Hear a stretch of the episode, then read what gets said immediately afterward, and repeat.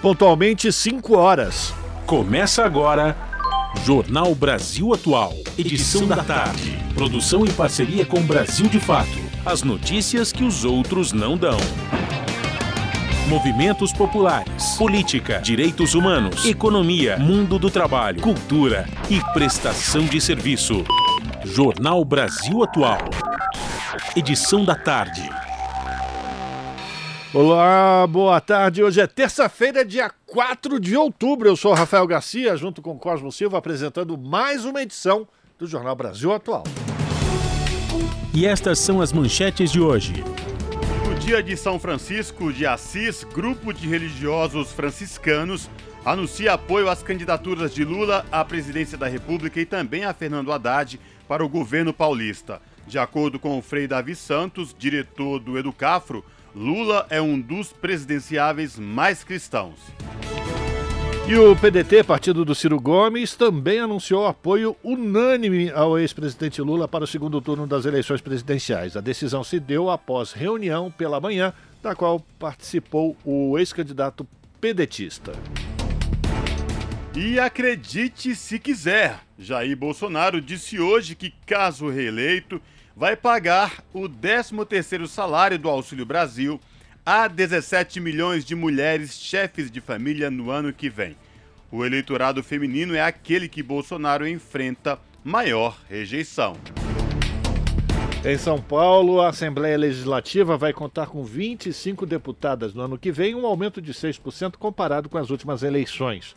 A representatividade feminina trans também foi marcada nessas eleições, com duas deputadas federais eleitas. E a Confederação Nacional dos Trabalhadores Rurais, a CONTAG, também comemora avanços na representação política do setor nestas eleições. Das 75 candidaturas, 36 foram eleitas no último domingo. Observadores reforçam confiança nas urnas eletrônicas do Brasil. A missão internacional foi realizada por cerca de 40 observadores. O chefe da missão internacional destaca que o voto eletrônico já está consolidado na cultura brasileira. E o IBGE prorroga a coleta de dados do censo 2022 para o mês de dezembro. A previsão era que os questionários fossem aplicados este mês. Segundo o Instituto, o adiamento foi causado pela falta de recenseadores. E o Supremo Tribunal Federal confirma por unanimidade que pensão alimentícia é isenta de imposto de renda. O entendimento da Corte foi de que a tributação feria direitos fundamentais e atingia o interesse de pessoas vulneráveis. São 5 horas 3 minutos, horário de Brasília. Participe do Jornal Brasil Atual Edição da Tarde por meio dos nossos canais nas redes sociais.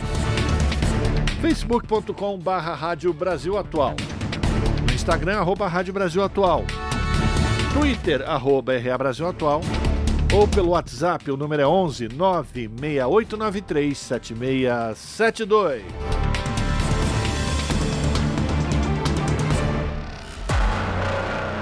Você está ouvindo? Jornal Brasil Atual, edição da tarde. Uma parceria com Brasil de Fato. Na Rádio Brasil Atual. Tempo e temperatura. Terça-feira nublada e gelada aqui na capital paulista. Os termômetros marcam 18 graus neste momento. Tem previsão de chuva no período da noite e madrugada, chuva fraca e em pontos localizados. A temperatura fica na casa dos 15 graus durante a madrugada. Em Santo André, São Bernardo do Campo e São Caetano do Sul, terça-feira totalmente nublada e fria, agora 17 graus. Na região do ABC Paulista também tem previsão de chuva durante o período da noite e da madrugada. Chuva isolada com intensidade fraca a moderada. A temperatura fica na casa dos 14 graus na madrugada. Tarde nublada também em Mogi das Cruzes. Agora os termômetros marcam 18 graus. Na região de Mogi das Cruzes, os períodos da noite e madrugada serão de tempo fechado e chuvoso. Uma chuvinha com intensidade fraca. A temperatura fica na casa dos 14 graus na madrugada. E em Sorocaba, região do interior de São Paulo, a tarde desta terça-feira é de sol entre nuvens, agora 23 graus. Não tem previsão de chuva na região de Sorocaba. Os períodos da noite e da madrugada serão nublados e a temperatura cai, ficando na casa dos 16 graus. Logo mais eu volto para falar como fica o tempo nesta quarta-feira. Na Rádio Brasil Atual, está na hora de dar o serviço. São 5 horas e 5 minutos pelo horário de Brasília. Vamos saber a situação do trânsito na cidade de São Paulo. A CT, que a Companhia de Engenharia de Tráfego aqui da capital, informa que são 44 quilômetros de lentidão em toda a capital paulista nesta terça-feira. As regiões que apresentam maiores índices de lentidão, sul com 11 quilômetros e oeste e norte, aliás, e centro com 9 quilômetros de lentidão, respectivamente. E Rafael, como é que está o trânsito aqui na Avenida Paulista? Cosme ouvintes, o trânsito na Paulista no sentido do Paraíso está mais complicado. Já tem um volume maior de veículos, então já existe a retenção nos faróis, né, nos semáforos. No sentido da consolação, o trânsito flui com mais tranquilidade. Por enquanto. Exatamente, por enquanto. Daqui a 10 minutos isso já muda por completo. E lembrando aos ouvintes aqui do Jornal da Rádio Brasil Atual, edição da tarde, que hoje, por conta do rodízio municipal, não podem circular no centro expandido veículos com placas finais 3 e 4. Situação de tranquilidade para o passageiro que pretende pegar o metrô nesta tarde de terça-feira. O metrô informa que todas as linhas operam em situação de tranquilidade para os passageiros e esta mesma situação se repete nos trens da CPTM, que é a Companhia Paulista de Trens Metropolitanos, que atende aí toda a capital paulista, Grande São Paulo, incluindo o ABC Paulista. Todas as linhas operam com situação de tranquilidade. E agora a situação para você que ouve a Rádio Brasil Atual e pretende pegar as rodovias Anchieta ou Imigrantes rumo à Baixada Santista. Diferente de ontem, quando neste mesmo horário a Ecovias havia instalado a operação comboio, hoje o trânsito é tranquilo nas duas rodovias, tanto para quem desce para a Baixada Santista, como para quem sobe da Baixada rumo ao ABC e a capital, tanto pela Anchieta como rodovia dos imigrantes. Rádio Brasil Atual. Rádio Brasil Atual 98,9 Rádio Brasil Atual 98,9 FM. As notícias que as outras não dão e as músicas que as outras não tocam. Participe da programação pelo WhatsApp, WhatsApp 968937672 968937672 Rádio Brasil Atual 98,9 FM. Jornal Brasil Atual. Edição da tarde. 5 horas 8 minutos. Um grupo de religiosos franciscanos anunciou na tarde desta terça-feira apoio às candidaturas de Luiz Inácio Lula da Silva à presidência da República e também a Fernando Haddad para o governo paulista. Lembrando que hoje é dia de celebrar São Francisco de Assis. Em vídeo, o Frei Davi Santos, que é diretor executivo da Educafro, falou desse encontro e a razão de apoio ao petista. De acordo com ele, Lula é um dos presidenciáveis mais cristãos, foi membro das comunidades eclesiais de base e foi acolhido por Dom Cláudio Umes na greve do ABC, quando acolheu trabalhadores que foram perseguidos por repressores da ditadura militar. São 5 horas e 8 minutos e o ex-presidente Lula deve fazer uma série de viagens por São Paulo nos próximos dias. Lula perdeu em solo paulista por, para Bolsonaro por quase 2 milhões de votos, pouco mais de 1 milhão e 700 votos. O eleitorado paulista é o maior do Brasil, com 34 milhões e 700 mil integrantes. Haverá uma integração maior das agendas de Lula e de Fernando Haddad, candidato ao governo de São Paulo. Haddad disputa o segundo turno com o bolsonarista Tarcísio de Freitas. Na próxima quinta-feira, o candidato e presidente deverá fazer campanha em São Bernardo do Campo, seu berço político. Também deverá ter compromisso em outra cidade da região metropolitana de São Paulo. No sábado, Lula deve ir a Campinas. Lá encontrará prefeitos paulistas dispostos a apoiar a ele e a Fernando Haddad. Bom, são 5 horas 9 minutos, 9 minutos e agora vamos daquelas histórias da carochinha, né? melhor estilo acredite se quiser. Jair Bolsonaro disse hoje que, caso reeleito, vai pagar o 13º salário do Auxílio Brasil a 17 milhões de mulheres chefes de família no ano que vem. Aham. Uhum. O eleitorado feminino é aquele que Bolsonaro enfrenta a maior rejeição.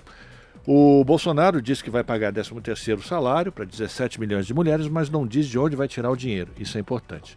A informação foi revelada pelo colunista do Metrópolis, o Igor Gadelha, que indicou que Bolsonaro quer usar o benefício como arma na campanha para o segundo turno das eleições deste ano.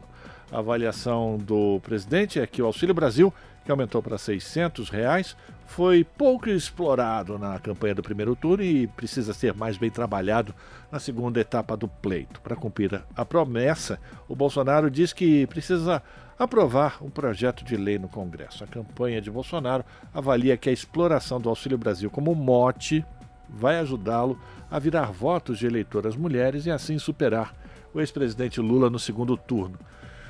É, né? Vamos ver se isso funciona. Jornal Brasil Atual, edição da tarde, 5 horas e 10 minutos. E pela primeira vez, o horário de votação das eleições neste domingo seguiu o horário oficial de Brasília. No Acre e em algumas cidades do Amazonas, por exemplo, eleitores tiveram que ir às urnas entre 6 da manhã e 4 horas da tarde no horário local.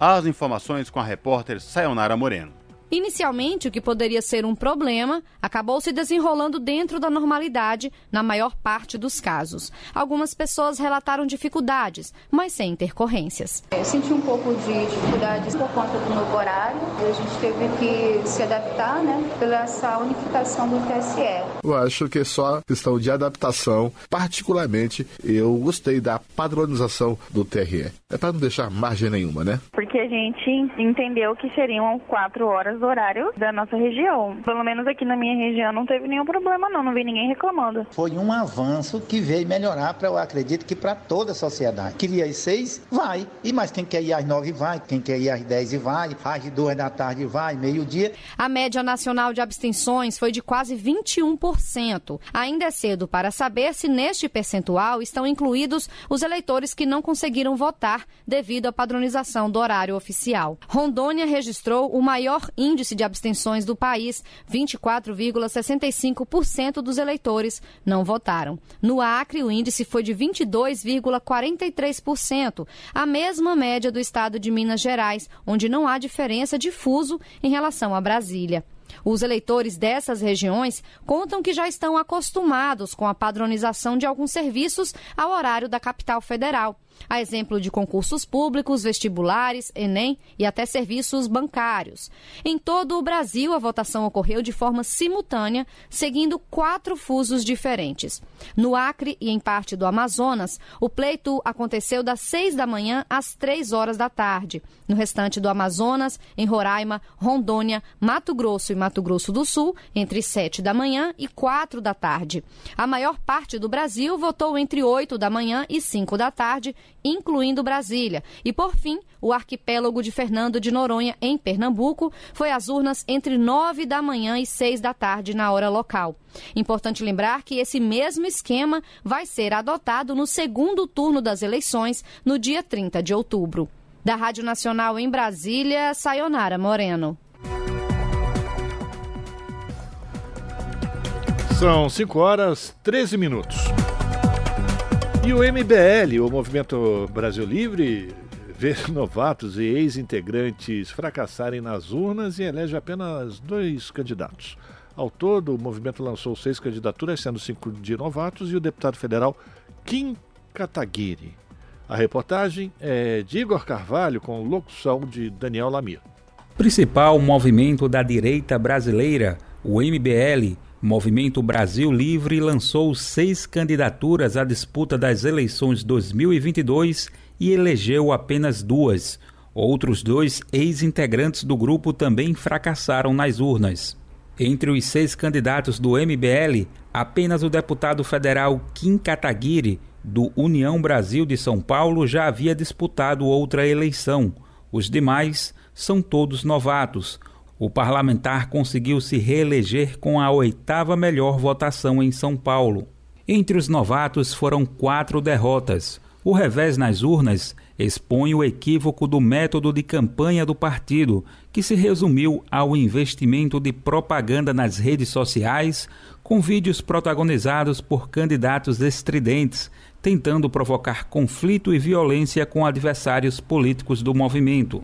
Dos novatos do MBL que saíram da eleição com uma coleção de boletins de ocorrência e algumas trocas de supapos, mas sem cargos, apenas um disputou uma cadeira na Câmara dos Deputados. Foi Cristiano Beraldo, do UB.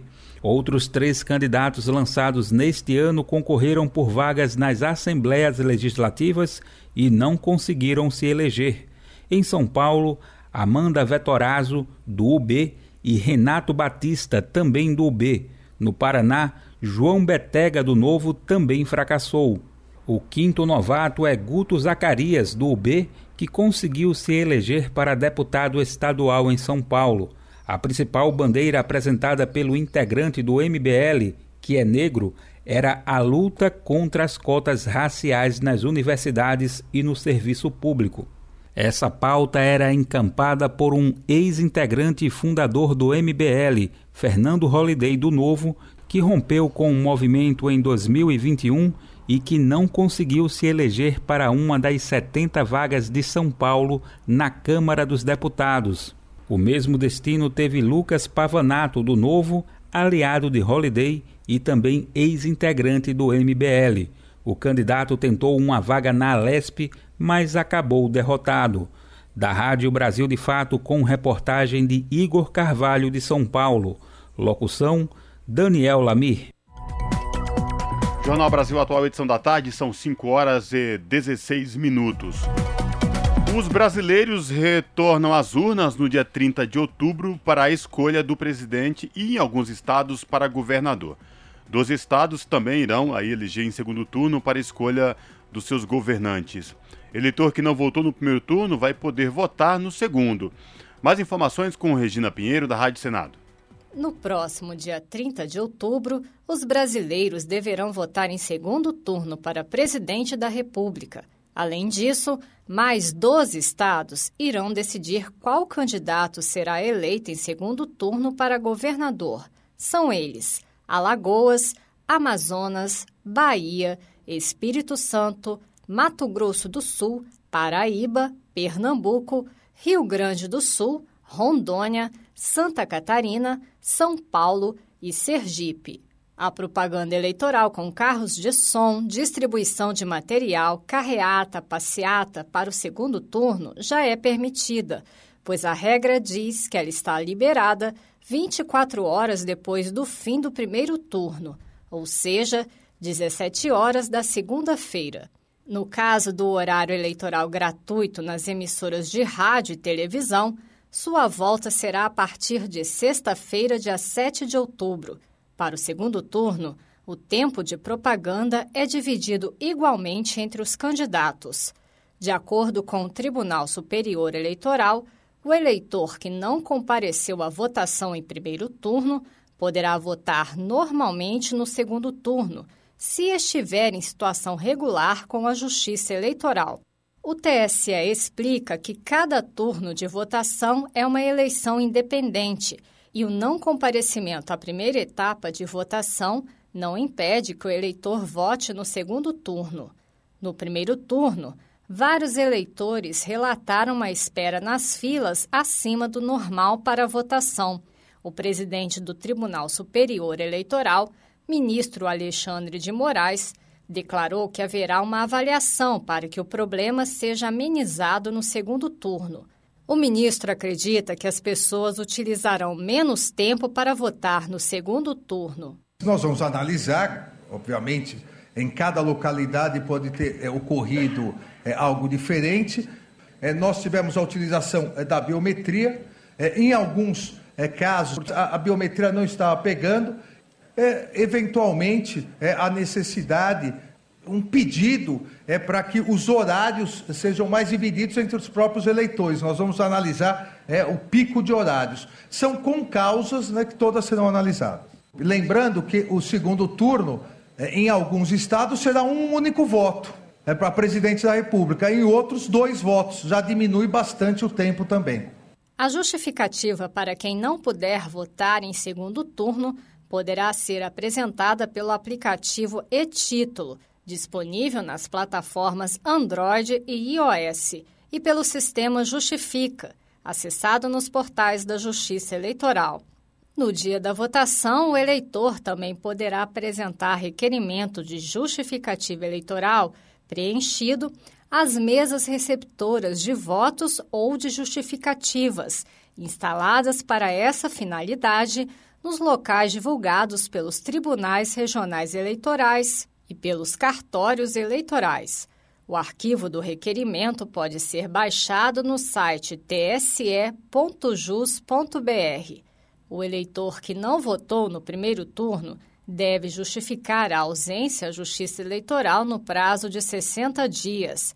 A mesma norma é aplicada para quem não comparecer à votação para o segundo turno.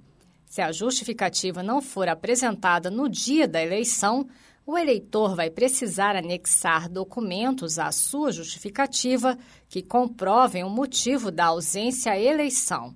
Da Rádio Senado, Regina Pinheiro. E o nosso contato agora no Jornal da Rádio Brasil Atual é com Eduardo Maretti. O Eduardo Maretti, que é repórter do portal da Rede Brasil Atual, redebrasilatual.com.br. Olá, Maretti, boa tarde, tudo bem? Bem-vindo aqui no Jornal da Rádio Brasil Atual, edição da tarde. Boa tarde, Cosmo. Tudo bem? E você? Boa tarde, ouvintes. Como estão todos? Tudo bem por aqui. Marete, diga lá quais destaques de hoje você traz do portal da RBA pra gente a notícia política que era mais esperada nesse, nesse último período de 24 horas, né, foi o anúncio do PDT e do Ciro Gomes que apoiam o Lula, né, né agora no segundo turno, que é uma, uma decisão por unanimidade do PDT, né, que foi, foi comunicada pelo presidente do partido, né, o Carlos Lupe, pouco antes do, do Ciro Gomes publicar um vídeo na internet, no, no, no, nas redes sociais, também declarando o apoio ao Lula, né, para reafirmar a decisão do PDT e do Carlos Lupe, né. Então, é uma decisão que já era já era mais ou menos esperada de ontem para hoje, mas que é importantíssima do ponto de vista político pelo simbolismo, né, Cosmo? Apesar de Ciro ter tido uma votação muito aquém do que, do que ele próprio esperava, de 3,04 por, cento né, das, ali dos, dos eleitores, mas do ponto de vista político é muito importante. Eu mesmo conheço pessoas nas redes sociais que eu vi declararem ali, eh, esse, ontem mesmo, eu vou votar no, no, Lula apenas se o Ciro Gomes declarar apoio. Isso eu li de, de pessoas assim da rede social. Então, é interessante porque é politicamente forte essa, essa decisão do PDT e a fala do Ciro Gomes, o que, o que não ocorreu né, em 2018, como a gente lembra. Né? Marete, então só para deixar claro aqui para os nossos ouvintes do Jornal da Rádio Brasil Atual, edição da tarde. Então, essa declaração de apoio já veio do PDT, tanto do partido do Ciro Gomes como do próprio candidato Ciro Gomes, é isso mesmo? O PDT anunciou apoio por meio de uma entrevista coletiva do Carlos Lupe, né? é, no final da manhã e logo em seguida, meia hora depois, o Ciro Gomes postou nas redes sociais dele, como Facebook, por exemplo, um vídeo que ele gravou especialmente para reafirmar o apoio, né, à, à decisão do PDT de apoiar o Lula no segundo turno, né. É, a decisão do PDT foi unânime. E o Carlos Lupe disse, inclusive no, na coletiva que ele concedeu para anunciar esse apoio ao Lula, ele falou, reconheceu que inclusive deve ter havido erros para ter, porque ele, o, o, Ciro Gomes, ele, ele, como sempre, ele é muito crítico, né? Mas o Carlos Lupe disse que deve ter havido algum erro para ter acontecido tamanha votação do Bolsonaro, né? Uma votação que surpreendeu muita gente, né? E o, o Carlos Lupe afirmou que assim, palavras dele, aspas, teve uma ventania, um vendaval de direita no país que temos que parar para refletir sobre isso, disse o Carlos Lupe. Então, é, mas aí a definição do PDT era muito esperada pelo PT, inclusive a, a Gleisi Hoffmann negociou pessoalmente com o Carlos Lupe, né? E é, é isso, então está definido o apoio não só do PDT, como, como expressamente o Ciro Gomes, através de um vídeo, declarou isso. Marete, e a expectativa agora fica em torno do MDB no geral e da própria Simone Tebet também, né? Com certeza, né? Com certeza. Simone Tebet também já, já, já, se aguarda a declaração de apoio dela, que aparentemente né, demonstrou que vai é, que vai apoiar o Lula. Isso ela, ela numa, numa, numa, entrevista que ela concedeu logo após a, a fecharem as, as urnas no domingo, né? Ela falou lá de uma maneira muito enfática que ela que ela aguarda que a palavra estava com os, os, presidentes dos partidos e que ela já tinha tomado uma decisão. Ninguém imagina que a Simone Tebet vai apoiar o Bolsonaro, muito menos que por ter é, é, ela teve um papel muito, se você lembra, né, os ouvintes devem lembrar que a Simone teve um papel muito forte na, na CPI da Covid, né? É, de acordo com a postura que ela teve na CPI, uma, uma postura muito opositora ao Bolsonaro, ela, ela tem indicado que ela a questão ambiental, né, no debate da, da Globo, por exemplo, teve um momento em que ela e o Lula ficaram frente a frente. Naquele momento houve uma, um, diálogo quase cordial né, ali entre a Simone Tebet e o Lula, né, no debate da Globo, parece que pronunciando já um eventual acordo para o apoio no segundo turno. Porém, porém, o MDB não vai aparentemente apoiar o Lula é, como partido, viu? É, o, o MDB deve anunciar liberação dos seus filiados, militantes, dirigentes para votar cada um em quem queira.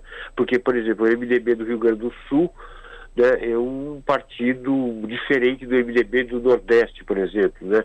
Então, por exemplo, Renan Calheiros é, é, é, defende o voto do Lula desde o início, da, antes da campanha. A Simone Tebet saiu em candidatura aí do partido e é, é, é uma candidata, é uma ex-candidata que tinha muita coisa em comum com alguns setores ambientalistas, embora ela seja ruralista, ela acenou muito para esse, esse segmento da sociedade, e o MDB do Sul já é um MDB já realmente bolsonarista, majoritariamente. Então, é, para você conseguir esse partido ser consensual, você não vai conseguir, mas o que vai acontecer é que provavelmente espera-se, né, a Simone Tebet declare apoio ao Lula também. Bom, Marete, obrigado mais uma vez por falar com os nossos ouvintes aqui no Jornal da Rádio Brasil Atual. Se cuide, espero falar contigo aí em uma próxima oportunidade, viu? Abraço. Um abraço, Cosmo. Falamos aqui com o Eduardo Marete no Jornal Brasil Atual. São 5 horas e 27 minutos e aqui no Jornal Brasil Atual a gente vai conversar agora com o professor de Ciência Política da Universidade Federal do Rio de Janeiro e também coordenador do Núcleo de Estudos sobre a Democracia Brasileira, professor Josué Medeiros. Boa tarde, professor. Bem-vindo aqui ao Jornal Brasil Atual. Boa tarde, Cosme. Boa tarde, Rafael. É um prazer estar aqui com vocês. A gente vai conversar com o professor Josué exatamente sobre essas articulações que começam a se consolidar no país para uh, o estabelecimento de alianças visando o segundo turno. Como é que o senhor está avaliando esses primeiros movimentos, professor? Esse apoio do PDT, ah, o Ciro Gomes, apesar de não nomear explicitamente o, o, presidente Lula, também se colocou como apoiador, disse que o país corre um risco, enfim, a expectativa com Simone Tebet. E, por outro lado, temos os apoios anunciados pessoais, por enquanto, né, do Rodrigo Garcia aqui em São Paulo e do Cláudio Castro, governador aí do estado do Rio de Janeiro. Como é que o senhor está avaliando e também é importante a gente nomear o Zema de Minas Gerais, né? Como é que o senhor avalia esses apoios que estão sendo anunciados até o momento, como eles podem interferir para um candidato e para o outro? Bom, alguns já eram esperados, né? O caso do Zema com o Bolsonaro, o caso do Castro com o Bolsonaro, porque eles são do mesmo partido, né? É, o caso do PDT com o Lula. Então acho que esses aí já estavam na conta de todo mundo. E alguns que são surpresa, é, o Ciro com relação ao Lula, embora né, o vídeo dele tenha, tenha, sido lamentável, mas ele pelo menos seguiu o partido, havia uma expectativa de que ele pudesse nem fazer isso. É, mas no caso do PDT, eu avalio que o mais importante mesmo é a capilarização que o partido tem em alguns estados, né, menos até o Ciro. É, no caso do Rodrigo Garcia, é, não foi esperado. O PT procurou ele, parece que ele é magoado aí com algumas investigações, sobre o irmão dele, mas eu acho que o elemento central mesmo é a direitização de uma parte do PSDB. E é importante também lembrar. isso, né? Professor, é importante lembrar que o Rodrigo Garcia, antes de ser PSDB, ele era do DEM, era um partido ainda mais à direita do que o, o PSDB, né? Exatamente, né? Primeiro que é isso, a entrada dele no PSDB é uma entrada de conveniência, mas é isso, tem uma parte da direita tradicional, do antigo DEM, do PSDB, especialmente no sul e sudeste do MDB, como vocês estavam falando aí na, na reportagem anterior, que é bolsonarista, né? que prefere aderir ao antipetismo mesmo que seja com Bolsonaro, do que se posicionar a favor da democracia. Então, a, a, na minha opinião, a, a, posição do Rodrigo Garcia expressa mais o fim do PSDB mesmo como partido, né? Que vai se dividir no Brasil inteiro e tem uma bancada agora irrisória de deputados, é, do que uma coisa mais relevante. Por fim, acho que a expectativa é com relação ao MDB, porque o MDB fez uma bancada expressiva, né? 40 deputados, continua um partido muito capilarizado nacionalmente, é, com governadores, com senadores, e a Tebet foi um destaque positivo da eleição, né? Ela conseguiu terminar em terceira, ela conseguiu ir muito bem nos debates, então ela sim pode configurar um apoio, na minha opinião, que agrega aí ao Lula caso ela realmente tome essa decisão, que é o que todos esperam. Professor Cosmo falando, boa tarde para o senhor, obrigado por atender a reportagem aqui, a equipe do Jornal da Rádio Brasil Atual Edição da Tarde. O senhor tocou no ponto do MDB e Simone Tebet. Já no final da, da, do dia de domingo, de, após pronunciamentos, a própria candidata Simone Tebet, no seu discurso, ela já havia sinalizado aí que iria apoiar o ex-presidente Lula agora no segundo turno. Faltava aí o apoio da legenda especificamente. Porém, a gente sabe como que é o, o, a, a, sigla MDB em todo o Brasil. Alguns pontos do, do alguns é, estados do Brasil, regiões do Brasil, o MDB já havia decidido, inclusive, apoio a Lula no primeiro turno, e aí tem essas diferenças por região do MDB, o que reflete aí exatamente o que é o MDB desde quando o Brasil, a redemocratização do país, que o MDB sempre foi governo, quem quer que estivesse no poder. Na sua avaliação, o que, a gente pode esperar aí de um MDB, com, enquanto sigla para esse segundo turno, e o apoio específico, se é que vem, de Simone Tebet, professor? Olha, eu acho que o MDB foi como você falou, onde ele, ele é capilarizado, ele já praticamente tinha entrado nas, nas campanhas, né? tanto do do Lula como até do Bolsonaro. Assim, tem notícias do MDB no Rio Grande do Sul, por exemplo, Santa Catarina, que são estados né, com o bolsonarismo forte, que o MDB já tinha aderido. Eu acho que o voto da Tebet foi um voto dela mesmo, né? um voto de uma figura que cresceu muito na CPI da Covid, que cresceu durante os debates, então acho interessante, nesse caso, a gente destacar esse protagonismo da candidata. E aí a decisão dela ganha mais importância. Se vier formalmente com a legenda, melhor. Mas eu acho que nesse caso é o oposto do Ciro. Enquanto no caso do Ciro do PDT a posição dele pouco importa, porque ele foi muito derrotado, né? E importa mais a posição do partido, com alguma capilaridade, 19 deputados, é, presença forte em alguns estados, inclusive aqui no Rio de Janeiro, de onde eu falo. É, no caso da TEPT, acho que é o contrário, porque o partido mesmo já decidiu em quase todos os estados e ela é que agrega aí uma coisa nova. Professor, para a gente terminar, é, como é que o senhor avalia agora a, a, essa transferência de votos? O senhor acredita que com esses apoios fica mais ou menos estabelecido uh, uh, o rumo natural, digamos assim, dessas eleições ou podemos encontrar alguma surpresa até o dia 30 de outubro? E para também fazer aqui uma provocação, professor, o senhor, como coordenador do Núcleo de Estudos sobre a Democracia Brasileira, o senhor vai ter bastante trabalho para no futuro explicar como é que pode governadores eleitos por processos democráticos defenderem a eleição de uma pessoa ampla ou claramente antidemocrática, não? Sim, com certeza, né? O que a gente vai observar, né, se o Bolsonaro vencer, é o fim desse arranjo democrático que a gente consolidou em 88. Com o Congresso que saiu, ele vai ter condição de mudar o STF, né, de mudar a Constituição completamente. O orçamento secreto, por exemplo, ele pode, inclusive, constitucionalizar esse tipo de mecanismo. Então, e aí os governadores, a gente viu isso em 64 também, né? Muitos é, políticos que apoiaram é, o golpe em 64 se arrependeram logo depois, quando o regime suspendeu a eleição para os governadores, né? É, quanto ao, ao pleito, a gente vai ter muita surpresa. Olha, não, não, não tem como normalizar, não. Vão ser quatro semanas muito tensas eu acredito que o Lula segue favorito, né? Ele fez 25 milhões de votos a mais que o Haddad em 2018, ele fez 6 milhões de votos a mais que o Bolsonaro, né?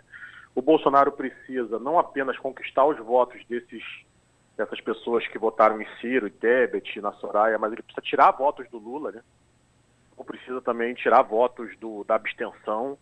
É, mas a operação que eles vão fazer aí, adiantar o pagamento do Auxílio Brasil, né, a dinâmica de fake news, a própria capilarização de um conservadorismo popular em alguns lugares, como aqui no Rio de Janeiro. É, vai ser uma eleição muito difícil e não vai ter, não vai ser natural não. Esses apoios são importantes, mas eles são só o começo da partida que ainda vai ter aí essa prorrogação inteira, como disse é, o ex-presidente Lula depois que o resultado foi confirmado. Ou seja, mobilização e um dia de cada vez. Exatamente, isso aí. Perfeito. Agradecer a participação do professor Josué Medeiros, professor de Ciência Política da Universidade Federal do Rio de Janeiro e também coordenador do Núcleo de Estudos sobre a Democracia Brasileira, falando aqui no Jornal Brasil Atual sobre esses apoios que já começam a ser estabelecidos e alianças para o segundo turno das eleições presidenciais. Forte abraço, professor, e até uma próxima. Forte abraço, até a próxima, foi um prazer. Conversamos com Josué Medeiros aqui no Jornal Brasil Atual. As notícias que os outros não dão. Jornal Brasil Atual. Edição da tarde. Uma parceria com Brasil de Fato. Jornal Brasil Atual, edição da tarde, são 5 horas e 35 minutos. Guilherme Bolos, Marina dos Santos, Ediane Maria e mais. Saiba, saiba quem são os deputados eleitos do MST e do MTST.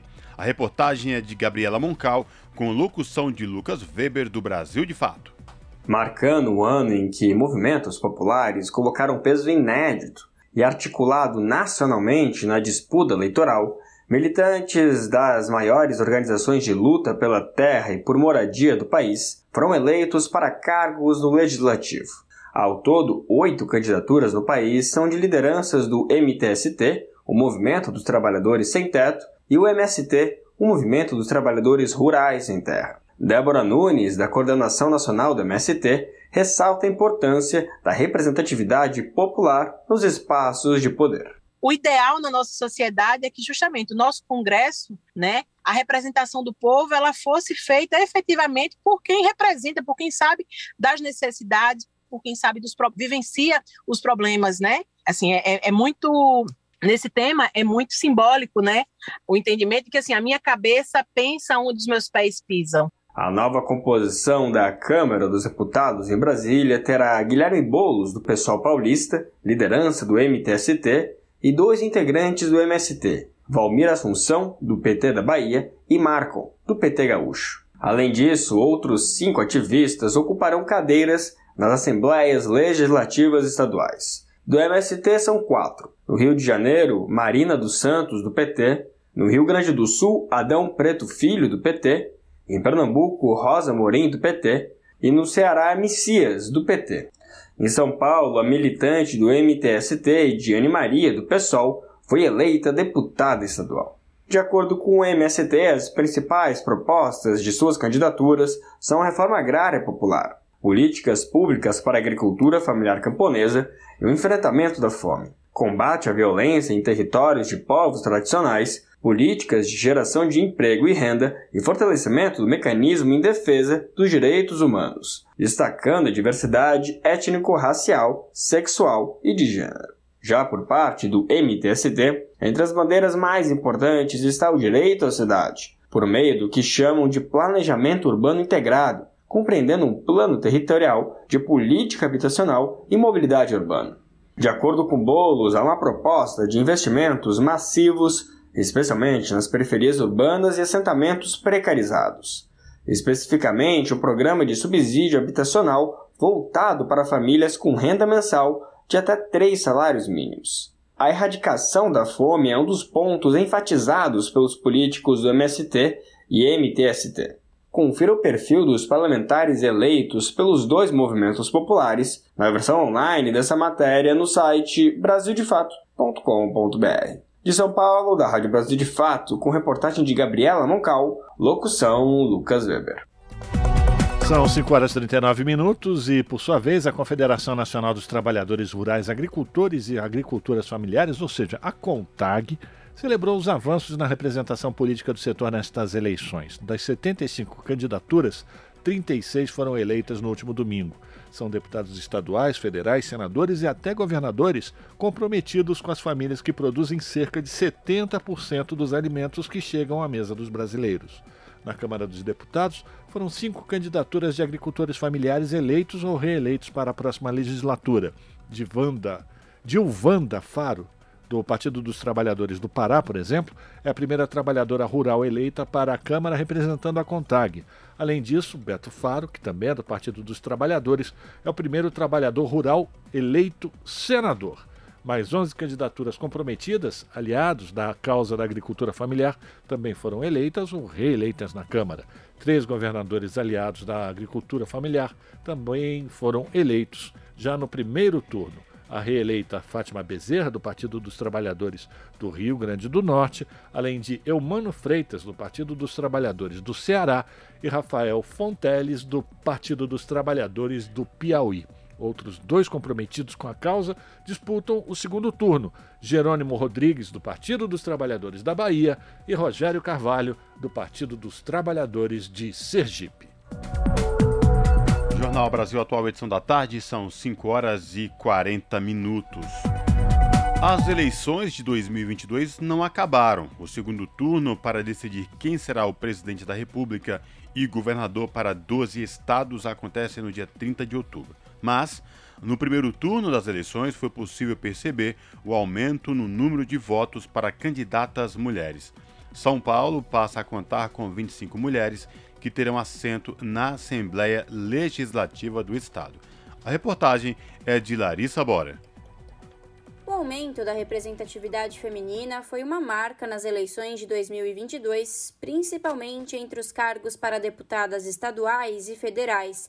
Em São Paulo, a Assembleia Legislativa vai contar com 25 deputadas no ano que vem, um aumento de 6% comparado com as últimas eleições. Em 2018, 19 mulheres foram eleitas para ocupar as cadeiras da casa. Já em 2014, o número era ainda menor, com apenas 11 mulheres deputadas estaduais eleitas. A bancada feminista do PSOL, recém-eleita com mais de 260 mil votos, obteve o maior número de votos no estado. Segundo Paula Nunes dos Santos, uma das co-deputadas da bancada feminista do PSOL, avalia que esse aumento significativo no número de mulheres eleitas é um reflexo da ampliação de consciência do eleitorado paulista. Eu avalio que isso é muito positivo porque mostra um aumento da consciência do eleitorado paulista, um aumento de consciência da população sobre a importância de elegermos cada vez mais mulheres. E eu acho que são marcas que mostram para gente a força que a coletividade na política tem. Nós conseguimos reunir lutas muito diversas, representadas por cinco mulheres negras na Assembleia Legislativa, nessa candidatura. Então, lutas que precisam estar representadas na Assembleia Legislativa. Mas a eleição da bancada feminista mostra para mim que não só o eleitorado está interessado em eleger mais mulheres, como também eleger mulheres que sejam alinhadas com as lutas das mulheres, que defendam a luta das mulheres. Eu acho que o nosso projeto político representa isso. A eleição de outras deputadas ligadas também ao movimento feminista, de outras deputadas mulheres negras, me mostra isso também. Então, eu considero que é um avanço, ainda que, infelizmente, isso não esteja perto de representar o número de candidaturas femininas nessas eleições, o número do eleitorado de mulheres nessas eleições, muito menos o que é a representação das mulheres na nossa sociedade. Embora o crescimento seja significativo comparado aos anos anteriores, ainda é muito desigual o número de mulheres e homens que ocupam assentos na Alesp. Para a co-deputada da bancada feminista do PSOL, Paula Nunes dos Santos, essa desigualdade de gênero pode causar problemas como a violência e o assédio na política, por exemplo. De acordo com a co-deputada, o Brasil precisa se ajustar para ter paridade de gênero, como já funciona em outros países. Quando, mesmo assim, algumas de nós ousam ocupar esse lugar e ter candidaturas, nós temos vários enfrentamentos, enfrentamentos com relação ao financiamento, enfrentamentos com relação à prioridade dentro dos partidos políticos, enfrentamentos que também nos distanciam desse processo político, como é o caso da própria violência política, qual infelizmente muitas mulheres estão submetidas, casos de assédio, é, casos que afastam as mulheres da disputa do pleito político. Mesmo assim, o número de candidaturas de mulheres foi muito alto nessas eleições, mas infelizmente a gente ainda não chegou perto do número de homens eleitos. Isso não tem nada a ver com incapacidade das mulheres, isso não tem nada a ver com a nossa incapacidade de fazer política, isso está refletido no número tão expressivo de votos que a bancada feminista teve. Agora, eu acho que isso também exige de nós, legisladores, uma responsabilidade, que é a responsabilidade de olhar para as casas legislativas e tentar garantir espaços que sejam minimamente paritários. Em muitos outros países do mundo já existe paridade de gênero dentro das casas legislativas. O Brasil não tem isso. Não tem no Congresso Nacional, não tem nas Assembleias Legislativas, não tem nas câmaras municipais, não tem sequer no Executivo. Então, acho que chegou a hora também de garantir uma luta interna para que minimamente exista uma paridade de gênero na composição das casas legislativas. A representatividade feminina trans também foi marcada nestas eleições com duas deputadas federais eleitas, Erika Hilton, do PSOL de São Paulo, e Duda Salabert, do PDT de Minas Gerais. São votos conquistados pela primeira vez na história da Câmara dos Deputados. Larissa Borer, Rádio Brasil Atual e TVT. 5 horas 45 minutos. O que explica a diferença entre as pesquisas de intenção de voto e o resultado das eleições? Declaração de informações falsas por parte de entrevistados ou o voto envergonhado podem influenciar a análise? Quem vai explicar para a gente é a Caroline Oliveira, com locução de Douglas Matos. As pesquisas de intenção de voto para as eleições presidenciais indicavam resultados diferentes do apresentado nas urnas no último domingo, dia 2. Luiz Inácio Lula da Silva, do PT, teve 48,4% dos votos e Jair Bolsonaro, do PL, 43,2%. Simone Tebet, do MDB, teve 4,2% e Ciro Gomes, do PDT, 3%. Outros candidatos juntos não chegaram nem a 2%.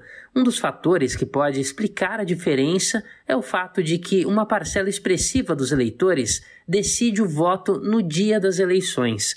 Segundo pesquisa Datafolha realizada pouco antes do pleito presidencial de 2018, por exemplo, 12% dos eleitores definiram voto no dia da votação.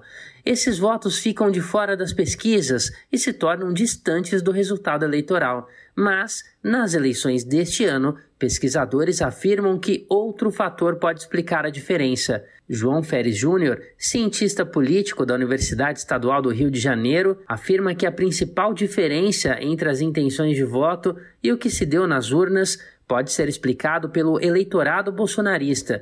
Isso porque a maior novidade é o percentual de votos conquistados pelo presidente que não entraram no radar dos levantamentos. Ele lembra que a diferença se deu só na intenção de voto de Bolsonaro. No caso de Lula, as pesquisas acertaram dentro e perto da margem de erro. Eu acho que a única resposta possível, apesar de ser uma hipótese, né, difícil provar a única resposta possível é que os eleitores do Bolsonaro eles são mais arredios em relação à pesquisa, ou seja, evitam responder pesquisa ou talvez quando respondem as pesquisas respondem de maneira inverídica, declaram coisas falsas. Problema, de acordo com Férez Júnior, foi captar justamente a preferência do eleitor por Bolsonaro. E para explicar essa diferença, analistas vêm utilizando a teoria do voto envergonhado. A tese da cientista política alemã Noel Neumann, no livro Espiral do Silêncio, é a seguinte: a percepção de que existe uma vantagem para determinado candidato e que leva eleitores a de fato votarem em tal candidato sem que esse voto seja revelado nas pesquisas. Alguns cientistas também apontam para a migração de votos de Ciro Gomes, do PDT, para Jair Bolsonaro já no primeiro turno, devido ao comportamento do pedetista de ataque ao ex-presidente Lula e ao PT, numa tentativa de angariar os votos dos bolsonaristas. A discrepância dos números se deu também em outros cenários da disputa. Na eleição em São Paulo para o Senado, por exemplo, todas as pesquisas mostravam Márcio França, do PSB, da coligação do ex-presidente Lula, à frente de Marcos Pontes, do PL, aliado de Bolsonaro. No entanto, Marcos Pontes acabou eleito senador com 49,91% dos votos e França apareceu em seguida com um desempenho de 35,9%. O arranque dos eleitores de Bolsonaro, que não foi captado pelas pesquisas, também reforçou a agenda bolsonarista no Congresso Nacional. A sigla do presidente Bolsonaro, o Partido Liberal, conseguiu a maior bancada da Câmara e do Senado. No total foram eleitos 99 deputados federais, um aumento de 23 parlamentares em relação à legislatura atual. No Senado foram eleitos oito integrantes, somando 13 congressistas na casa. Com isso, o PL conseguiu totalizar 112 parlamentares no Congresso Nacional. De São Paulo, da Rádio Brasil de Fato, com reportagem de Caroline Oliveira. Locução: Douglas Matos. Jornal Brasil Atual, edição da tarde, são 5 horas e 50 minutos. Observadores reforçam confiança nas urnas eletrônicas do Brasil. Representantes internacionais acompanharam o primeiro turno aqui no país. As informações com o repórter Daniel Ito.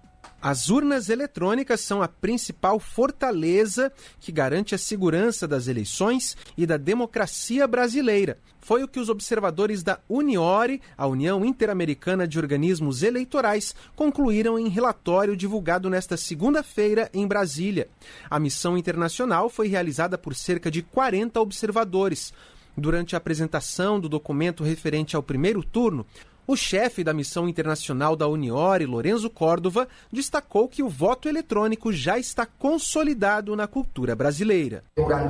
Durante toda a jornada de votação, percebemos um extraordinário desempenho dos recursos tecnológicos, tanto na votação eletrônica quanto na identificação biométrica de eleitores e mesários, na transmissão e na totalização e divulgação dos resultados. Especialmente, queremos sublinhar que os eleitores se mostraram muito familiarizados e confiantes com a forma de registrar o seu voto nas urnas eletrônicas.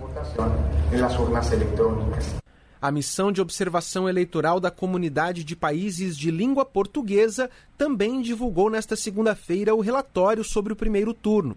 Cerca de 90 observadores acompanharam os trabalhos, incluindo a abertura e o encerramento das sessões eleitorais.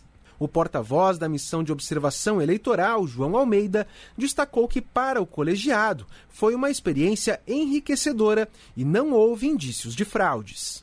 Foi uma experiência extremamente interessante, enriquecedora e julgo que também útil para o processo democrático brasileiro. Nem verificámos pessoalmente, nem tivemos conhecimento de nenhuma situação de fraude. Por aquilo que vimos e ouvimos, de acordo com as regras que o Brasil tem para fazer eleições. As missões internacionais de observação das eleições brasileiras atuam no país a partir de acordos firmados com o Tribunal Superior Eleitoral.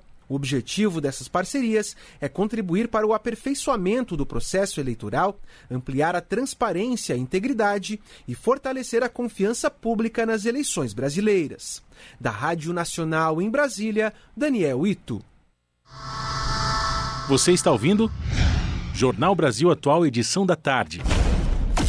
Uma parceria com Brasil de Fato. São 5 horas e 52 minutos. O IBGE, o Instituto Brasileiro de Geografia e Estatística, adiou o fim da coleta de dados do censo demográfico para o mês de dezembro, o censo 2022. A previsão era que os questionários fossem aplicados até este mês. Segundo o órgão, o adiamento é explicado pela falta de recenseadores. Até o momento, 104 milhões de pessoas foram entrevistadas, mas quem vai trazer todos os detalhes é a repórter Júlia Pereira e a gente acompanha a partir de agora.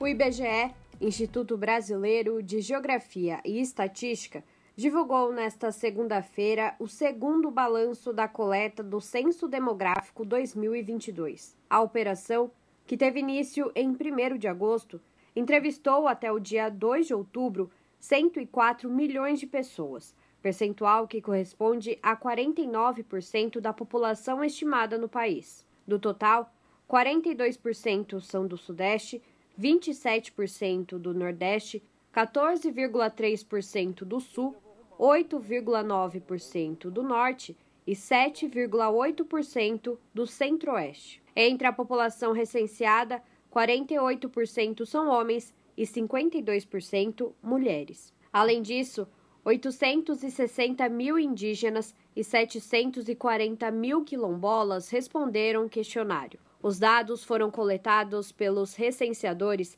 em 36 milhões de lares brasileiros. Enquanto isso, 2,27% de domicílios se recusaram a responder. O gerente técnico do censo, Luciano Duarte, explica que o IBGE possui protocolos para reduzir esse percentual. Pode ser que alguns deles ainda, com esse trabalho de convencimento, de trabalho, o supervisor é chamado para ir lá tentar convencer, né, em alguns condomínios é, tentar é, contato com as associações de síndicos e representações para que a gente consiga entrar nesses, nesses condomínios.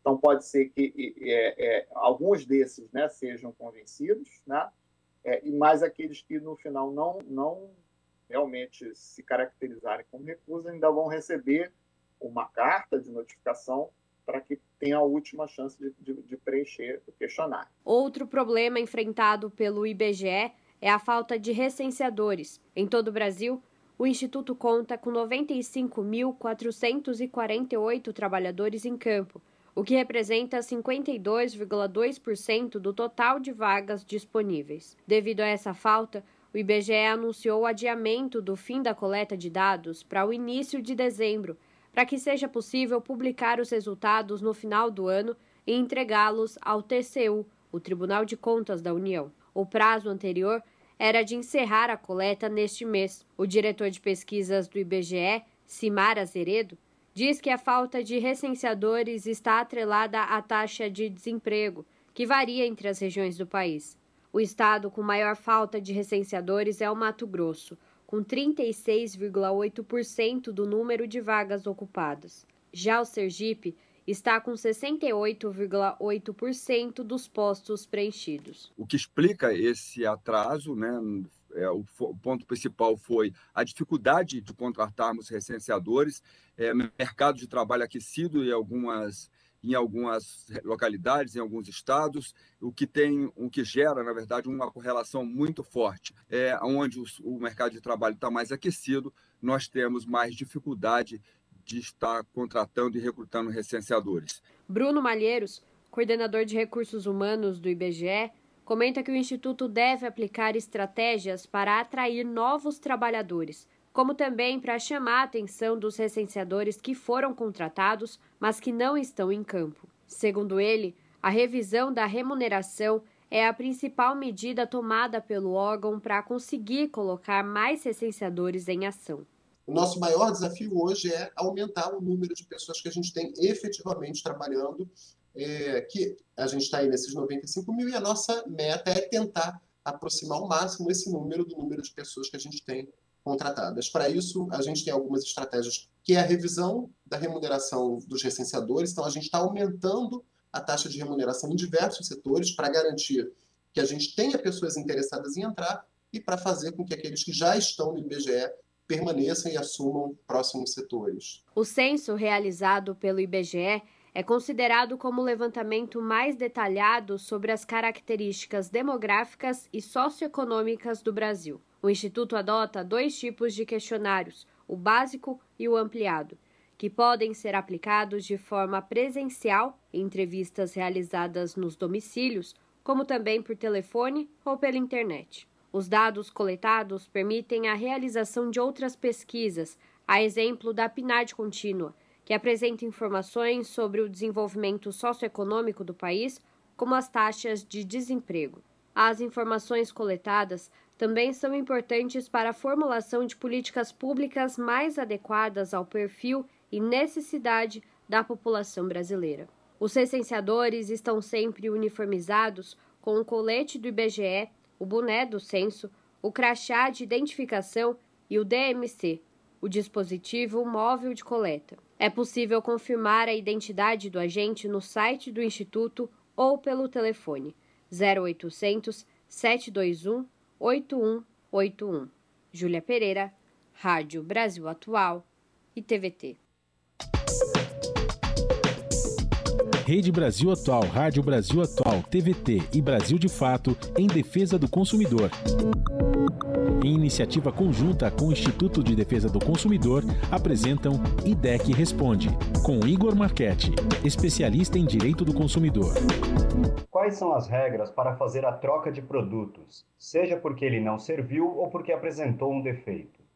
Respeito da troca de produtos, é importante afirmar que o Código de Defesa do Consumidor ele prevê a possibilidade de troca apenas no caso de defeito, vícios do produto. No caso de troca por tamanho, número, não há uma previsão do Código de Defesa do Consumidor nesse sentido. Entretanto, é, caso a loja se prontifique a ter uma política de troca, né, ela informe, inclusive, comercialize essa política de troca, forma que eles, caso o consumidor adquira um produto, pode trocar no prazo de 30 dias, 40 dias, ela passa a se vincular a essa política e isso é, vincula a oferta. Então, o consumidor pode, a partir de então, exigir forçosamente que seja cumprido o prazo estabelecido nessa política.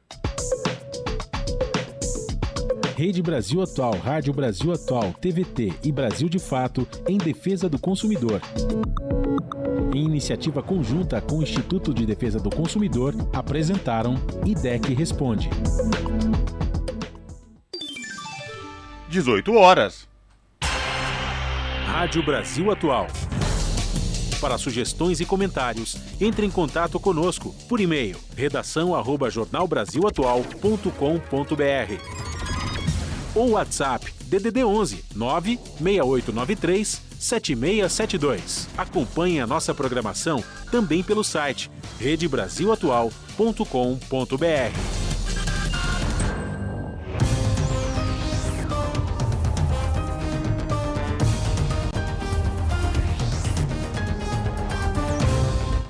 E chegou a hora de fazer aquela conexão com a redação do seu jornal para saber com a apresentadora Ana Flávia Quitério quais destaques de logo mais do seu jornal, que começa pontualmente às 7 da noite. Lembrando, o seu jornal com estúdio novo, transmitido pela TVT canal 44.1 digital em São Paulo e Grande São Paulo e também no YouTube da TVT. Olá, Ana Flávia, quais destaques de hoje do seu jornal? Olá, Cosme Rafa, uma excelente noite de terça-feira a vocês e a todos os ouvintes da Rádio Brasil Atual. E vamos aos destaques da edição de hoje aqui do seu jornal. Vamos começar falando das abstenções no primeiro turno. Né? O primeiro turno das eleições terminou e a decisão para presidente e para governador em alguns estados ficou para o segundo turno. Apesar da taxa de abstenção seguir estável em relação a anos anteriores, os votos brancos e nulos caíram pela metade comparados a 2018 e ao menor percentual desde 1994. E a campanha eleitoral do segundo turno já está aí a todo vapor para presidente e governador, já está aí nas ruas. E as estratégias para vencer o fascismo estão desenhadas pelo campo democrático e vocês acompanham na reportagem da Daiane Ponte. Vamos falar também na tentativa de agradar e conquistar o eleitor durante a campanha pela reeleição no segundo turno. O atual e ainda presidente da República, que ficou em segundo lugar nas eleições de domingo, antecipou o pagamento de benefícios. Nós até comentamos sobre isso no, na edição de ontem do seu jornal. Mas só que ele não apresenta a proposta de fato, né, o que falta mesmo, de políticas para melhorar a economia. Segundo especialistas ouvidos é, pelo seu jornal, é frágil, né, diante do candidato adversário que adota propostas que contemplam geração de emprego e renda, como já fez em outros governos. E para finalizar, uma medida provisória editada pelo governo federal congelou a liberação de milhões de reais aprovados para o desenvolvimento científico e tecnológico neste ano e impede o acesso a outros bilhões de recursos nos próximos quatro anos. Só o orçamento para 2023 tem previsto corte de mais de 40% das verbas destinadas ao setor, ocasionando diversos impactos. Bom, esses foram os destaques de hoje aqui do seu jornal, mas não se esqueçam, nós temos um encontro marcado pontualmente às sete da noite com mais notícias e informações completas para vocês. Um bom programa, Cosme Rafa, beijão grande para todo mundo. Eu aguardo vocês. Até lá. Jornal Brasil Atual, edição da tarde. Uma parceria com Brasil de Fato. Agora 6 horas 3 minutos. Bolsonaro acelera a privatização da Petrobras e expõe Brasil a aumentos de combustível. O atual governo foi o que mais vendeu ativos da estatal, ampliando a dependência nacional da importação de gasolina e diesel. A reportagem é de Vinícius Konchinski com locução de Sara Fernandes. A Petrobras completou na segunda-feira, dia 3, 69 anos, em meio a um processo de desmonte, segundo um levantamento do DIESE, o Departamento Intersindical de Estatística e Estudos Socioeconômicos. Esse processo é causado por vendas em série de parte do patrimônio da empresa que foram intensificadas durante o governo do presidente Jair Bolsonaro, do PL. O Diese levantou que em nove anos, de 2013 a agosto de 2022, a Petrobras vendeu 94 ativos, sendo 80 no Brasil e 14 no exterior, totalizando aproximadamente 60 bilhões de dólares. Na cotação atual, o valor equivale a mais de 300 bilhões de reais. Somente durante o governo Bolsonaro foram vendidos 63 ativos, o que representa 67% do total até aqui. Na gestão atual, foram vendidas a BR Distribuidora, campos de petróleo, terminais, gasodutos, termoelétricas, usinas eólicas e outros ativos. Um exemplo das privatizações nesse período foi o da refinaria Ludolfo Alves, na Bahia. A planta produtora de gasolina, diesel e outros derivados de petróleo foi transferida ao fundo Mubadala Capital em dezembro do ano passado em troca de 1,65 bilhões de dólares, cerca de 8,25 bilhões de reais na época da transação.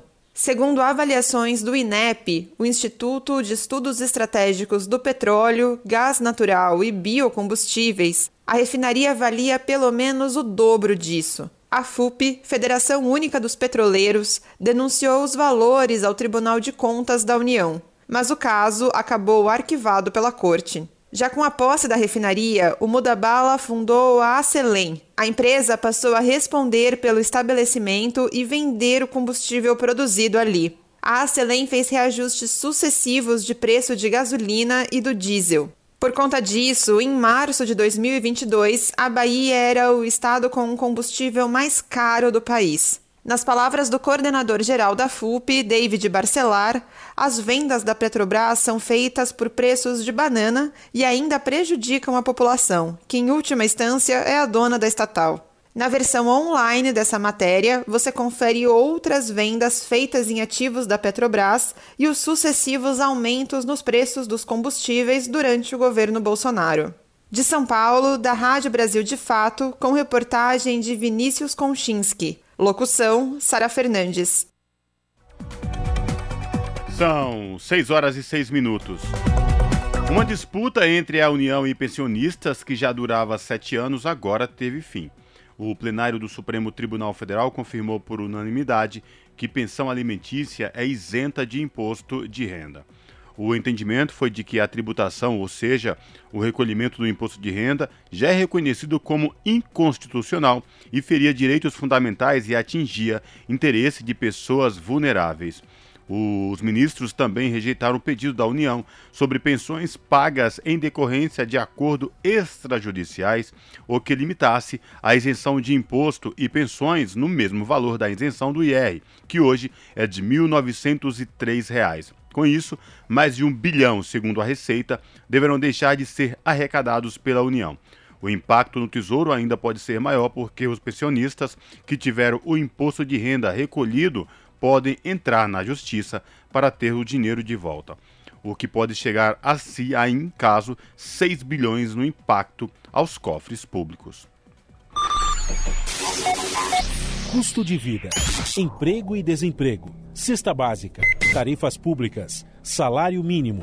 Agora, na Brasil Atual, a análise do DIEESE. No Jornal Brasil Atual, a participação de Vitor Pagani, que é supervisor do escritório do DIEESE aqui em São Paulo. Hoje o Vitor comenta o resultado da pesquisa realizada pelo IBGE, a PNAD contínua, que registrou que a taxa de desocupação que mede o desemprego no país segue em queda e chegou a 8,9% no trimestre encerrado em agosto. Vitor também faz uma avaliação de um relatório divulgado pela OCDE, Organização para a Cooperação e Desenvolvimento Econômico, mostrando que aqui no Brasil quase 36% dos jovens estão numa situação em que não conseguem emprego nem continuar os estudos.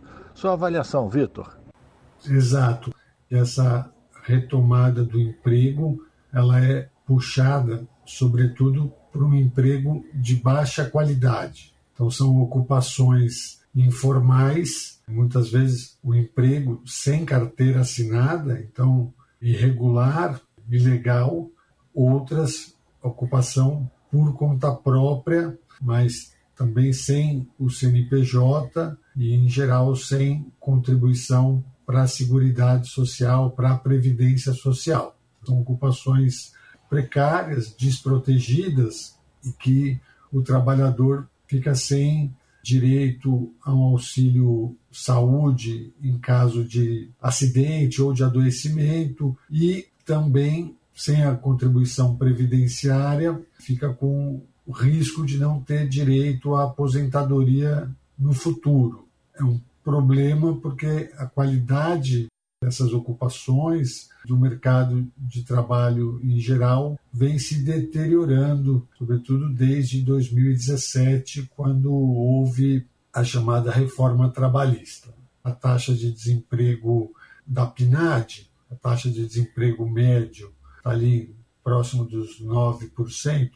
Quando a gente olha para a juventude, para a faixa etária de 18 a 24 anos, a gente observa que essa taxa é mais do que o dobro do que a média geral. A dificuldade para o jovem ingressar no mercado de trabalho é ainda maior do que para o trabalhador em geral. E esse estudo divulgado pela OCDE, né, que fez uma análise em 45 países, pegou os 38 países membros da OCDE, mais o Brasil, a Argentina, a China, a Índia, Arábia Saudita e África do Sul, constatou que no Brasil, pegando essa mesma faixa etária, de 18 a 24 anos, tem 35,9% de jovens sem uma oportunidade de estudar e sem uma oportunidade de trabalhar. Então, essa é a segunda maior proporção de jovens nessa situação. O Brasil só não está pior do que a África do Sul, onde são 46,2% dos jovens nessa situação. E essa fase da vida é uma fase de transição, né, em que o jovem está saindo da educação para o mercado de trabalho, em que deveria estar cursando uma graduação ou um curso técnico, e na medida em que ele deixa de estudar e não consegue se colocar, se inserir no mercado trabalho, e que isso, esse período acaba se prolongando no tempo, a gente sabe que as perspectivas de uma futura colocação profissional elas vão ficando cada vez piores. Né? Então, o jovem nessa situação tende, quando for entrar, no, no, retomar a entrada no mercado de trabalho, encontrar ocupações mais precárias, com piores condições de trabalho e menor remuneração.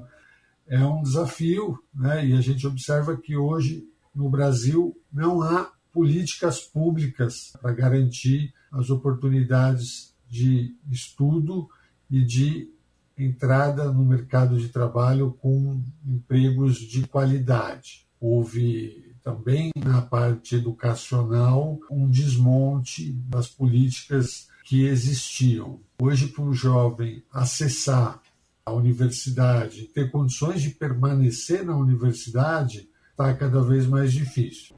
Esse foi Vitor Pagani, que é o supervisor do escritório do Diese aqui em São Paulo, no jornal Brasil Atual.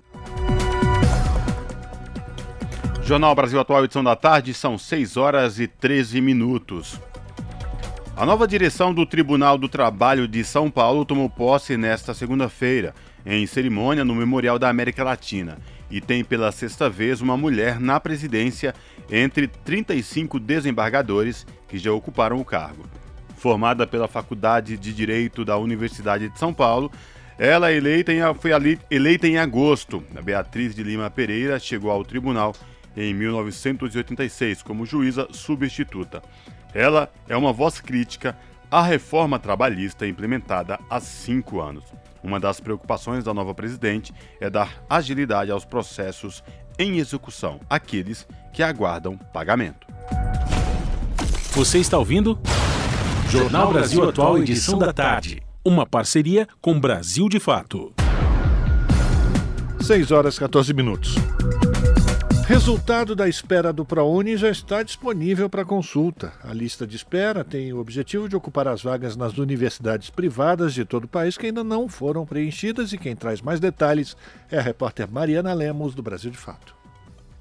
Se você está entre os estudantes que se inscreveram na lista de espera do ProUni, fique de olho. O resultado dos pré-selecionados está disponível no Portal Único de Acesso ao Ensino Superior, no espaço destacado para o ProUni. Para acessar, entre no site acessounico.mec.gov.br barra praoni. Repetindo, acessounico.mec.gov.br barra praoni. A lista de espera do programa visa ocupar as vagas nas universidades privadas de todo o país que por diversos motivos não foram preenchidas nas duas primeiras chamadas do ProUni. Os estudantes que foram pré-selecionados devem procurar as instituições de ensino nas quais vão estudar para confirmar as informações e realizarem a matrícula até o dia 7 de outubro. Vale lembrar que a confirmação das informações é a apresentação de toda a documentação que comprova os dados informados pelo estudante ao MEC no momento da inscrição no ProUni. Para conferir a documentação necessária e acessar o Tira Dúvidas organizado pelo Ministério da Educação, é só acessar um link disponível na versão online desta matéria no site brasildefato.com.br. De São Paulo, da Rádio Brasil de Fato, Mariana Lemos. São 6 horas e 15 minutos. Relatório comer Relatório Comércio e Desenvolvimento da Conferência das Nações Unidas sobre Comércio e Desenvolvimento, a UNCTAD, alerta que sem mudanças urgentes haverá uma recessão global. O estudo cita choques de oferta, baixa no nível de confiança do consumidor e a guerra na Ucrânia. De Nova York, quem traz os detalhes é Mônica Grayley. O crescimento global vai cair para 2,2% no próximo ano. A previsão é da Conferência das Nações Unidas sobre Comércio e Desenvolvimento, a UNCTAD, que para esse ano prevê um crescimento de 2,5%. Segundo a agência da ONU, se não houver mudanças urgentes em políticas, o mundo poderá viver uma recessão global, para a qual já caminha. Os dados são do relatório Comércio e Desenvolvimento 2022, divulgado nesta segunda-feira. Os movimentos da política monetária e fiscal nas economias avançadas podem causar não só uma recessão global, mas também estagnação prolongada, levando a danos piores do que a crise financeira de 2008. Segundo o documento, choques de oferta, queda nos índices de confiança do consumidor e de investidores, além da guerra na Ucrânia, provocaram uma desaceleração global e desencadearam pressões inflacionárias. Algumas medidas, como o aumento da taxa de juros de bancos centrais pelo mundo, devem levar a um corte ainda maior no crescimento.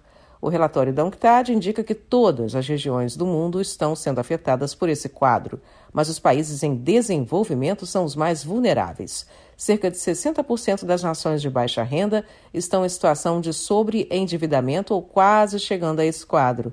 A agência da ONU afirma que as instituições financeiras internacionais precisam aumentar urgentemente a liquidez e estender a mais países o alívio da dívida real.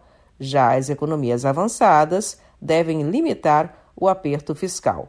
Os aumentos das taxas de juro desse ano nos Estados Unidos devem cortar cerca de 360 bilhões de dólares da receita futura para os países em desenvolvimento, excluindo a China, e sinalizar ainda mais problemas à frente. A secretária-geral da UNCTAD, Rebecca Greenspan, diz que ainda é possível reverter essa situação caso haja vontade política e, se forem tomadas as medidas certas.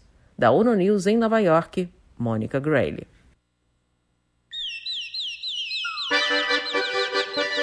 Te aproxega, vivente.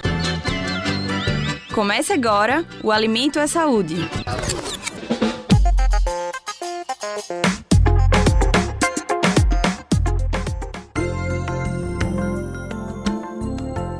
Kelma cresceu vendo o avô preparar as comidas de casa, assim como outras famílias que cresceram no quilombo de Pinhões, em Minas Gerais. Seu quintal era repleto de porcos e galinhas. O avô chegava do trabalho, pegava um pilão de madeira e macerava pimenta, cebola roxa e temperava as carnes para cozinhar no fogão a lenha. A neta lembra cada detalhe. É, outra coisa muito interessante também, assim, que meu avô trazia e que é da região, era cansanção, folhas de cansanção, que é o murtiga, né? Uma folha que queima e se fazia, socava ali também, usava no pilão e fazia, tirava o sumo da, daquela folha e se cozinhava com costelinha de porco.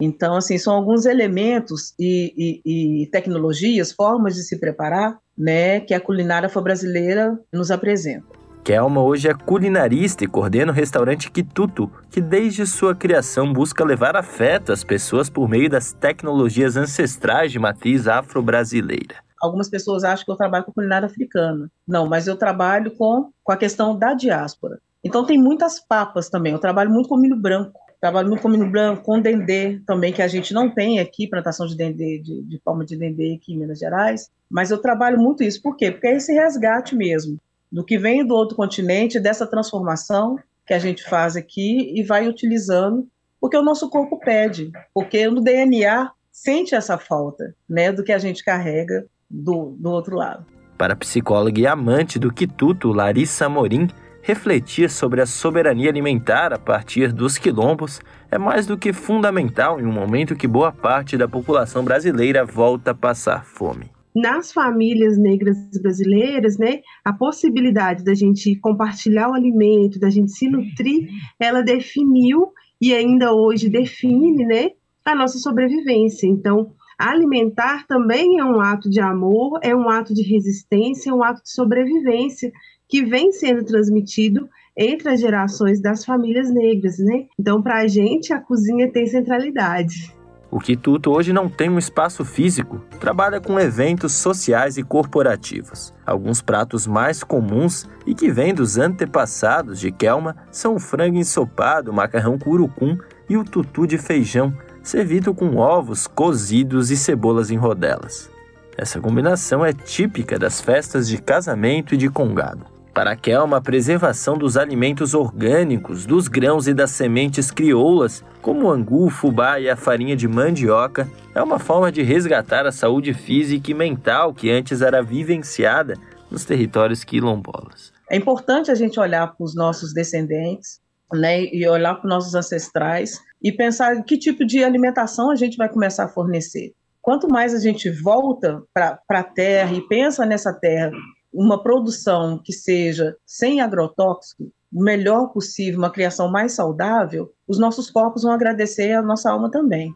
O Quilombo de Pinhões, localizado em Santa Luzia, na Grande Belo Horizonte, tem mais de 300 anos de histórias e tradições culturais. Formada por descendentes de negros escravizados, a comunidade hoje é o lar de 400 famílias que ergueram moradias na região após a lei da abolição ser promulgada em 1988.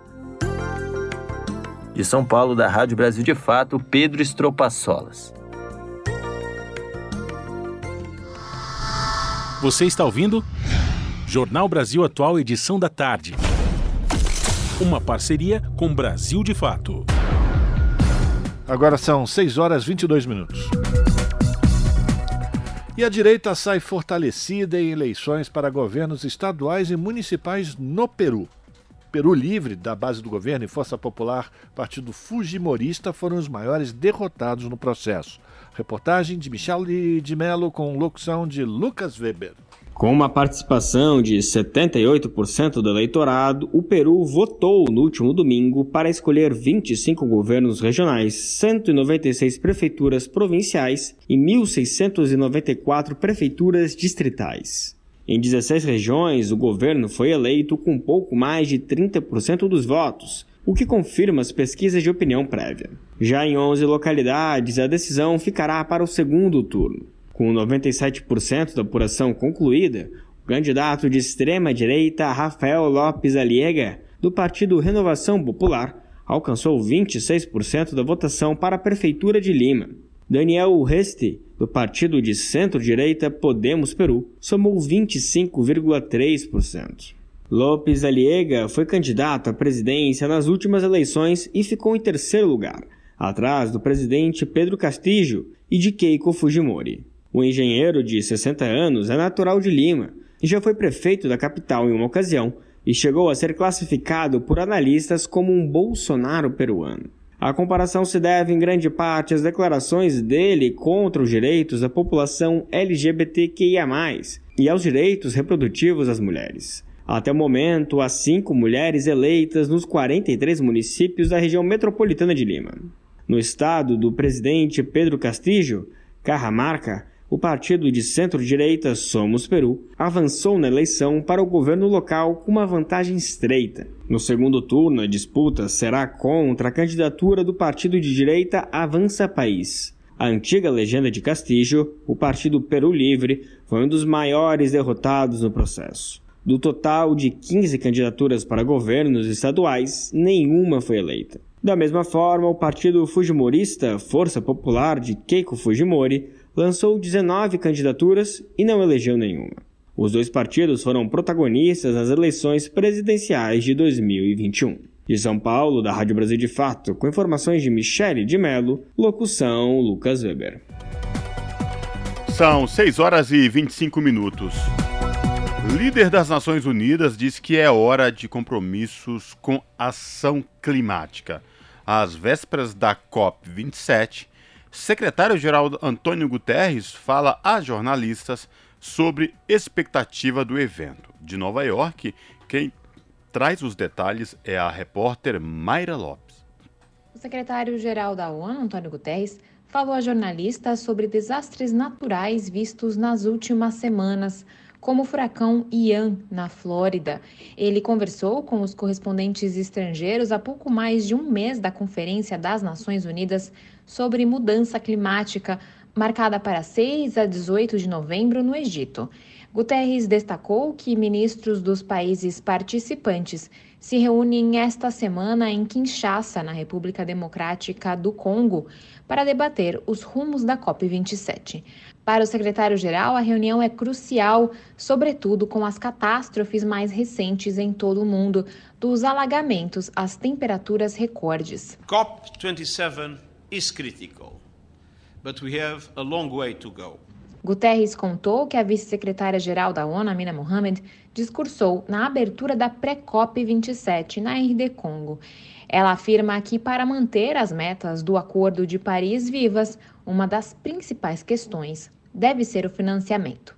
Os líderes da ONU lembraram dos compromissos feitos na última COP em Glasgow, na Escócia, os países desenvolvidos prometeram dobrar o apoio à adaptação para 40 bilhões de dólares por ano até 2025. Além desse valor, o secretário-geral afirmou que o mundo precisa de clareza dos países desenvolvidos sobre a entrega de 100 bilhões de dólares por ano para apoiar a ação climática nos países em desenvolvimento.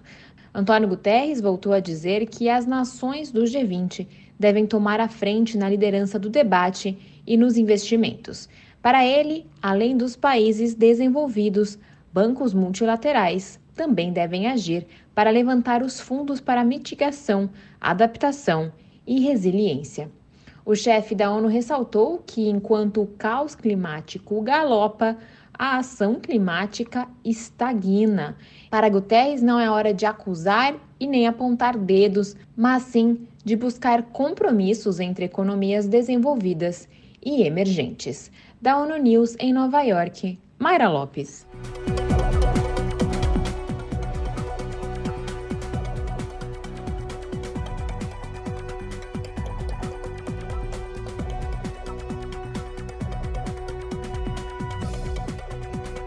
Você gosta do nosso jornalismo independente e quer rever nossas entrevistas e reportagens, acesse o canal da Rádio Brasil Atual no YouTube. Nosso endereço é youtube.com/barra Rádio Brasil Atual. Ajude a nossa voz ser cada vez mais forte e ir cada vez mais longe. Inscreva-se em nossos canais, curta e compartilhe o conteúdo Rádio Brasil Atual e TVT. Rádio Brasil Atual e TVT. Compromisso com a notícia, compromisso com a democracia, compromisso com você na Rádio Brasil Atual. Tempo e temperatura. A quarta-feira na capital paulista será um dia parcialmente nublado. O sol aparece tímido e tem previsão de garoa a qualquer hora do dia, com máxima de 24 graus e mínima de 14 graus. Mesma condição para as regiões de Santo André, São Bernardo do Campo e São Caetano do Sul. A quarta-feira será um dia parcialmente nublado, de sol entre nuvens tem chance de chuva fraca que pode vir a qualquer hora. A máxima será de 22 graus e a mínima de 14 graus. A quarta-feira em Mogi das Cruzes também será de sol entre muitas nuvens. A temperatura sobe um pouco e não se descarta a previsão de chuva fraca a qualquer momento com máxima de 22 graus e mínima de 14 graus. Já na região de Sorocaba, interior de São Paulo, não tem previsão de chuva. O tempo abre, o sol aparece e a temperatura sobe, com máxima de 28 graus e mínima de 14 graus. Larissa Borer, Rádio Brasil Atual. E a gente termina aqui mais uma edição do Jornal Brasil Atual, que teve trabalhos técnicos de Fábio Balbini, na produção a Juliana Almeida, na apresentação Cosmo Silva e eu, Rafael Garcia. Você fica agora com o papo com o Zé Trajano e depois pela TVT tem o seu jornal. Nós voltamos amanhã, a partir das 5 da tarde, com mais uma edição do Jornal Brasil Atual. A todos e todas, um bom final de terça-feira e até lá.